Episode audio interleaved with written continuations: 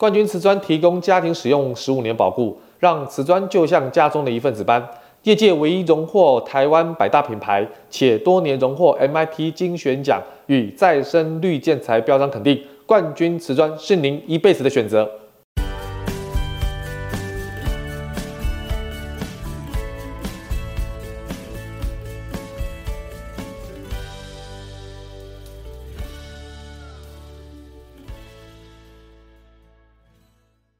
欢迎收听你家我家，我是 Jordan，大家好。啊，今天你家我家的 Parkes 要跟大家分享哦，在啊装修的时候啊，我们自己本身业主呢，可能对于一些建材的知识呢，要有一个大概的轮廓的了解哈，呃，这样会比较清楚的知道说，哎，我们是不是啊了解了建材的一些啊，对我们这个家里的一个优劣势，那我们在跟设计师在讨论的时候，会更加的聚焦，而且。也因为你的专业哈啊，让设计师也了解到说你真正的需求在哪里，可以掌握到你真正的生活形态跟生活习惯，然后用最好最适合你而且价钱最适当的建材来辅助你在这个所谓家里的装潢当中哈，能够让你过得非常的舒适哈。所以今天呢，要跟大家分享说，身为装潢业主的自己要如何了解一些基本的建材知识哈。那尤其现在很多的装潢业主呢，可能对于这个啊预算装潢的预算呢比较紧哈，所以很多事情呢希望能够给统包来做哈，可能就啊不需要设计师这么费工哈。但是即使再怎么样的话，你不管有没有找设计师，你不管是不是要找统包，你就算跟统包沟通，你也要了解建材知识啊。好，所以基本上呢，我想啊很多业主对于这个建材知识会更加的贫乏。因为本身自己本身应该是比较少接触到这一块哈，那首先要跟大家了解说哈，如果你要了解建材前的一些必须要知道的事项哈，第一个就是主材跟辅材的分类。那什么叫主材呢？就主要的材料。那主要的材料是指什么呢？就定制的柜体，好，比如说鞋柜、书柜、衣柜等等哈，还有一些厨房里面的橱柜啊、瓷砖啦、地板啦、石材啦、乳胶漆啦、壁纸啦，这个所谓门窗啦，各位发觉这个主材都是比较属于大面积的、大体积的哈，这叫主材的部分哈。那什么叫辅材呢？就辅助的这些材料是指哪些呢？那辅助的材料其实更多了哈，就是说板材啦、水泥啦、沙子啦、砖。防水跟防火的材料啦，水管啦，好，这个电线啦，滚筒啦，胶啊，木漆器啦，哈，啊，五金件啦，哈，地漏啦，角阀啦，啊，角阀软接的这个链的哈，还有保温的隔音的材料等等，这些都属于辅助的材料，好，但是。啊，不管是主要材料跟辅助的材料，其实它的品相都非常的多。今天 Jordan 只是先大概跟大家讲一下整个轮廓，哈。我们分好几集来跟大家分享这个材料的知识，哈。那再来就是说，你这个主材啊，购买的一些内容，哦，这个购买的内容跟顺序，哈。那提前确认建材的购买顺序呢，在后期呢，可以省去很多施工的麻烦呐。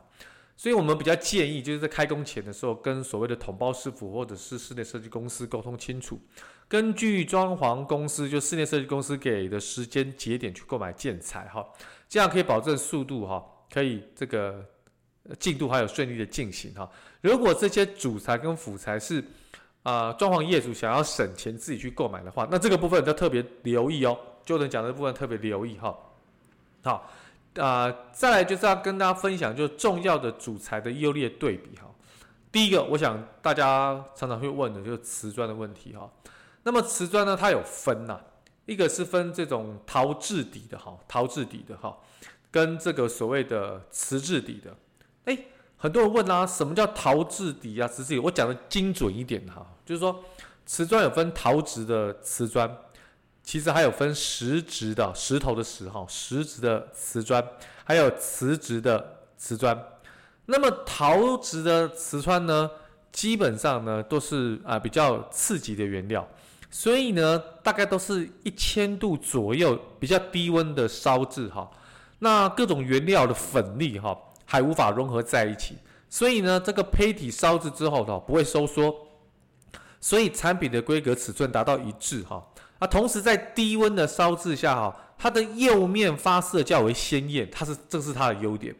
比较活泼啊，颜色比较鲜艳呐。但是因为尤其是本身陶瓷砖的胚体本身没有融合，刚才有提到，所以造成含有极大的吸水性。所以呢，因此在使用的时候，由于天候或建筑物的结构的变动的影响哦，尤其是地震，所以往往造成瓷砖本身的胚体跟釉面因为膨胀系数的不同而产生龟裂了。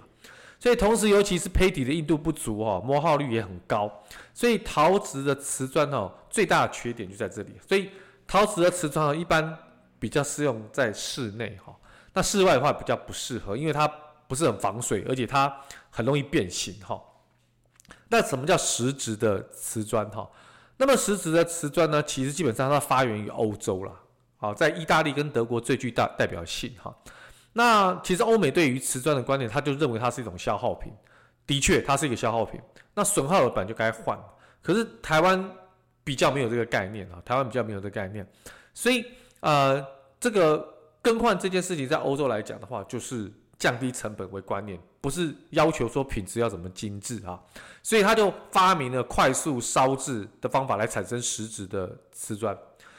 它的优点就是什么？一个小时就可以烧制完成了，所以能大量的生产降低成本，但是它的吸水性啊比陶瓷更低啊。但是它的抗曲跟耐磨性比陶瓷的瓷砖好，好，但是因为瓷质的瓷砖也有将近差不多六趴的吸水性，好，所以还是不太适合在外墙使用，好，通常也是适用在呃居家的室内的地坪。那么瓷质的瓷砖呢，呃，基本上呢，它的这个呃目前是最高品质的瓷砖之一啦，好。然后呢，它的这个呃瓷砖呢，基本上呢，呃这个好坏、啊，其实落差也是蛮大的。那因为它的生产成本呢比较高，好，也就是瓷质瓷砖最大的缺点哈，它会把所有这个瓷砖里面的成分呢，全部的融合在一起，所以它的吸水率呢，几乎都是在一趴以下，甚至可以达到完全不吸水。所以它可以不受任何的天候变化而影响影响品质，所以它的耐磨耗啊，跟所谓的抗曲的强度都是最好的。所以瓷质的瓷砖呢，在室内外外墙地坪其实都可以使用，都可以使用。好，那我的我就举个例啦。那因为瓷砖的生产方式有分干式跟湿式两种哈。一般这种湿釉的实质的地砖。属于干式的成型，俗称外墙的二丁挂，有没有看到？我们早期很多公寓哈，这个外墙都是用二丁挂，诶，大部分有二分之一都是属于湿式的成型的。那一般都是真空射出砖哈，所以它其实有分这种湿釉的瓷砖跟无釉的瓷砖两种。那么施釉的瓷砖呢，在瓷砖的胚体和表面上啊，涂一层釉药，来增加它的光泽啊、色彩跟硬度哈。那么施釉的瓷砖呢，通常用这种壁砖，也就是一般非公共场合的室内地坪啊。那无釉瓷砖呢，基本上就是大家目前市面上讲的石英砖呐。那因为尤其它不施釉，那所以止滑。那瓷砖上下呢，里外都是同一个色泽，所以很耐磨。目前差不多先进国家的公共场所跟地外的饰品哈，都是基本上都是无釉的瓷砖哈，因为它可以达到止滑、防滑、安全的效果。好，防绝呃这个效果，所以呃基本上呢，这种好的瓷砖呢，都是现在目前刚才 Jordan 讲的这种三种方式，三种方式。好，那瓷砖的部分呢，啊、介绍完之后呢，我想就是地板。地板的部分有分强化的这种复合的木地板，啊，强化的复合木地板。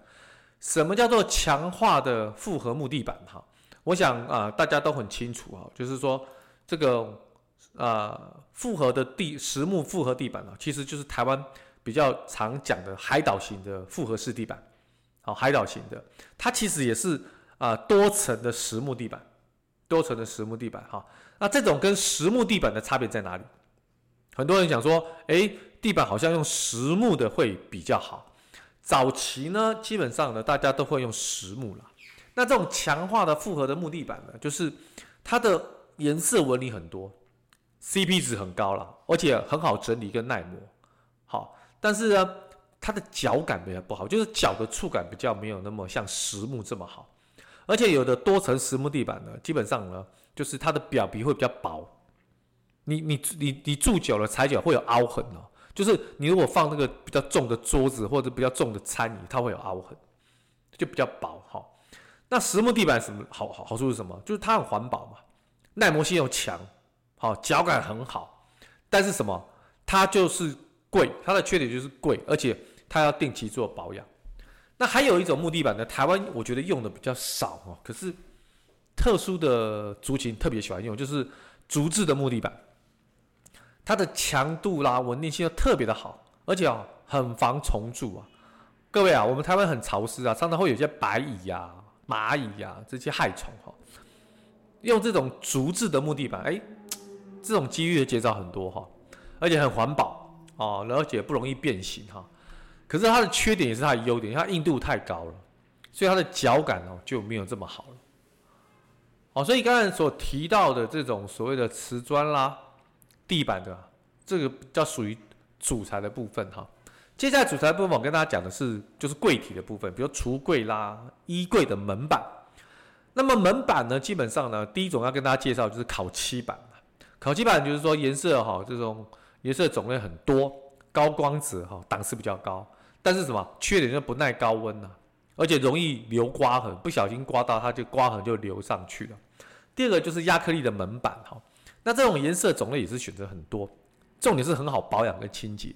可是它有个缺点啊，就不耐高温，也是容易留刮痕的。重点是时间久了容易变色，它会有色差哈，所以啊、虽然便宜，但是就是会有这个小问题哈。那什么叫免漆板哈？免漆板就是。大家可能在市场上听到三聚氰胺的板材，它的优点就是说它的木纹选择种类非常非常多，质感比较好，好，但是它的缺点就是说耐用性啊、防火性比较差了，好，而且封边比较明显。那针对这个所谓的三聚氰胺呢，大家会想说啊，有三聚氰胺，好像早期有听过这样的一个名称呐，是什么？它其实是。制造板材中的其中一种树脂的胶着剂啊，好，所以带有不同的颜色跟纹理的纸哈，在树脂中浸泡之后，干燥一定的固化程度了，然后铺装在木工板或者实木的板材上而成的装饰板，好，这个叫做啊、它制作的一个流程啊，制作流程哈。那三聚氰胺是什么？三聚氰胺大家可能想说啊，是不是我们以前吃到食物里面的？东西啊，其实三聚氰胺最主要的用途就是甲醛树脂的原料，它有非常好的，刚才有提到阻燃、跟耐热、跟耐水，还有硬度很高的特性，所以它就是应用在装饰板啊，还有就是粘着剂，还有热固性的涂料，再来就是美耐敏的这个，就是呃这种美耐敏的餐具啊。所以在二零零八年，中国大陆发生那个毒奶事件，就三聚氰胺的毒奶事件，它就是在美耐颖的餐具当中，在制造的过程当中的聚合不完全了。所以你在很高温的时候，盛装酸性的食品之后，会产生三聚氰胺的单体溶出啊。那么三聚氰胺，你看它如果溶出的话，溶出了尿素跟这个甲醛的数值，那其实就很严重了。好，虽然这种是好保养、很清洗的一种餐具哈、餐饮哈，所以后来啊、三聚氰胺这些后续的副作用当中，大家对于三聚氰胺这样的一个专有的医学或者化学名称呢，都 排斥感。其实它它只是因为之前发生这个毒奶事件哈，而且啊，世界卫生组织这对这个甲醛哈，这个所谓的塑胶类的食品的器具跟容具。它其实都有一定的卫生标准啊，不是说有就表示不好了啊，就是说很微量哈，所以大家不用太紧张。而且这个不是吃嘛，这是装饰板嘛，这是 装饰在板材当中，所以并不会拿来吃的。所以这个三聚氰胺板就是免漆板的部分，并不会影响到我们的人体啊，这个请大家放心。再来就实木的门板啊，就跟实木地板一样，它就是可以可以做复杂的造型，因为它是就是可以呃木工的师傅可以做很这个切细的这种木工，质感当然好啊，档次高啊。但是你知道实木的这种门板就是保养很麻烦，而且呢，实木就是根据的这种台湾又很潮湿的气候啊，湿度啦、温度啦，可能很容易会变形啊。有时候门板变形的时候就变得不好关，会有这个小问题哈。再就是金刚的门板哦，金刚门板就是防水性很强，花色又丰富，耐高温，而且也很环保。但是它封边的地方容易藏拉藏污纳垢，稳定性比较低哈。而且在不同的光线下，哈，色差非常明显，就不好看了。如果久了就不好看，好，这个要特别留意。在第四个就是厨房的台面，哈，厨房台面为什么很重要？因为它也是我们家女主人哈常常工作的一个地方，哈。那厨房台面有分石英石，石英石的优点就是性价比很高，硬度高，很耐磨，防水性、防渗性都很好，啊，光泽度又高，而且日常的维护非常简单。好，但是它的缺点就是它没有办法做弧形的工法，好，而且它的面跟面的接驳哈比较明显啊，所以说你如果是做石英石的厨房台面的话，最好那个台面有一些颗粒，有些花纹，可以把这个所谓的接驳的地方给盖掉，好，盖掉。第二单就是传统的人造石哈，传统人造石就价格比较低，花色也是很丰富哈，可以做一些不同的处理哈。也可以，重点是它可以无缝拼接，它可以看不出缝，但缺点就是硬度不高，耐磨性一般，所以一般现在比较少人用传统的人造石哦，因为硬度不高，对于现在很多的家庭运用了很多的所谓的家电，很多的器具，而且这些家电都以前没有的，比如说啊气炸锅，比如说这种厨余的处理机啊，这些都是以前没有的家电，而且面积跟体积都比较大。重量也可能比较重，所以呢，传统人造石的部分现在比较的少人做哈。那第三个当然就是大家常常提到的亚克力哈，可塑性当然强啊，啊也是可以无缝拼接啊，但是它耐耐磨性更差了。那这个要定期保养哈，而且价格也不是太便宜，也不是太便宜哦。最后一个是比较特殊的这个族群会用的，就是不锈钢。不锈钢的好处就是说，它是一个比较统一色调的台面，就是针对喜欢不锈钢的业主来讲，哇，他是非常喜欢的。价格也不是说很贵，而且呢，细菌不容易在这个台面上保留，哈，保养非常方便。但是不锈钢的问题就是很容易有刮痕的，所以很容易变形的。所以如果你是用不锈钢台面的装潢的女主人哦，这个保养要特别小心，就是说你在。施做这个所谓的做菜的过程当中要特别留意，但是这个很难避免，很难避免。但是喜欢的人就不会在意了哈。再就是新型的这个材料的复合岩板哈，那这些东西呢，基本上就是啊抗菌啊，第五个材料哈啊抗菌啊，质感较高，比较轻薄，耐高温，而且它可以做比较大的琉璃台哈，耐磨性很高，但是什么就是贵。就是贵哈，就是贵哈。最后呢，今天要跟大家分享就是五金辅材的选用的一个撇步了哈。因为五金的辅材在装修建材中看起来是不起眼，但是却是非常重要的一环。有很多的功能呢，要透过五金才能实现。尤其是设计的厨房或橱柜的时候，也不要说橱柜了，电视柜、鞋柜、衣柜都是要用到的。好，所以怎么样把五金的使用达到最大化，非常非常的重要。那么第一个但是转角的拉篮，哈，就是像我们厨房流理台下面的橱柜，有转角的部分的拉篮，这个部分的空间呢，其实非常难以拿取，哈，所以变成一个收纳的死角，但是又很浪费。所以现在有这种用使用转角的拉篮就可以解决这个问题。那么转角拉篮的五金重不重要？那就很重要了。第二个就是下拉的拉篮，哈。对于一些个子比较小的台湾女生哈，在伸手拿吊柜上面的东西都比较费劲儿。那下拉式的拉篮这上面哦，就做的非常大，你只要一拉，那个滑轨就马上下来了，或者是它是一个液压式的，也很方便哈。那么第三个就是联动的拉篮哈，其实就是有时候我们想要做大的一个收纳柜哈，所有大家这个这全家里的这个物品都可以收纳进去哈。但真正使用的时候呢，由于收纳的物品会大小不一啊，长短不一啊，啊深浅不一啊，所以如果你的收纳柜体也没有做区域的划分，导致很容易很多空间就被浪费掉。所以联动的拉篮不仅可以充分的利用柜柜内的空间哈，连最深处的死角呢，也可以毫不费力的拿取。好，这个部分在于专对是这个柜体就是专门在储物的哈，非常适用。那么第四个是液压式的铰链哈。在我们日常的家居生活当中呢，就要经常需要这个开关柜体的门哈，所以安装比较这个普通的铰链的这个这个柜体的门哈，基本上会有比较大的碰撞声音，哎，这个有时候会吓到老人家跟小孩啊，所以为了避免这种碰撞很大的声音，那也避免碰撞让这个板材呢容易损坏哈，所以大部分现在的人很多都是选择液压式的铰链。啊，第一个比较静音，啊，没有顿挫的感觉，而且非常适合讲究好生活细节的业主。我相信大家一定有感受到，说用液压式这种铰链哈，对于这个声音啊，对于这种板材的耗损啊，其实改善的非常多，非常多哈。那今天跟大家分享到一些小东西也跟大东西哈，目的就是告诉大家，建材太多品项了。今天就跟大就跟大家分享的只是。小小的一个小步骤啊，小内容，但是希望呃在后续的节目当中呢，能够不断的跟大家 update 一些建材的装潢知识。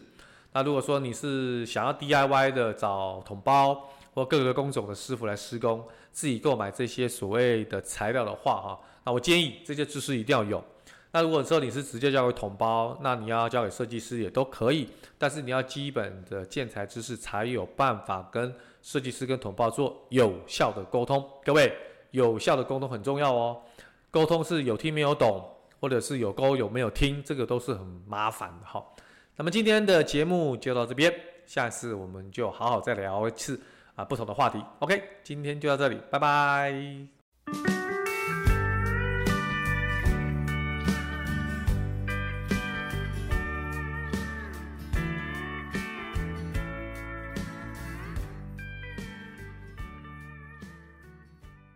冠军瓷砖提供家庭使用十五年保护，让瓷砖就像家中的一份子般。业界唯一荣获台湾百大品牌，且多年荣获 MIT 精选奖与再生绿建材标章肯定。冠军瓷砖是您一辈子的选择。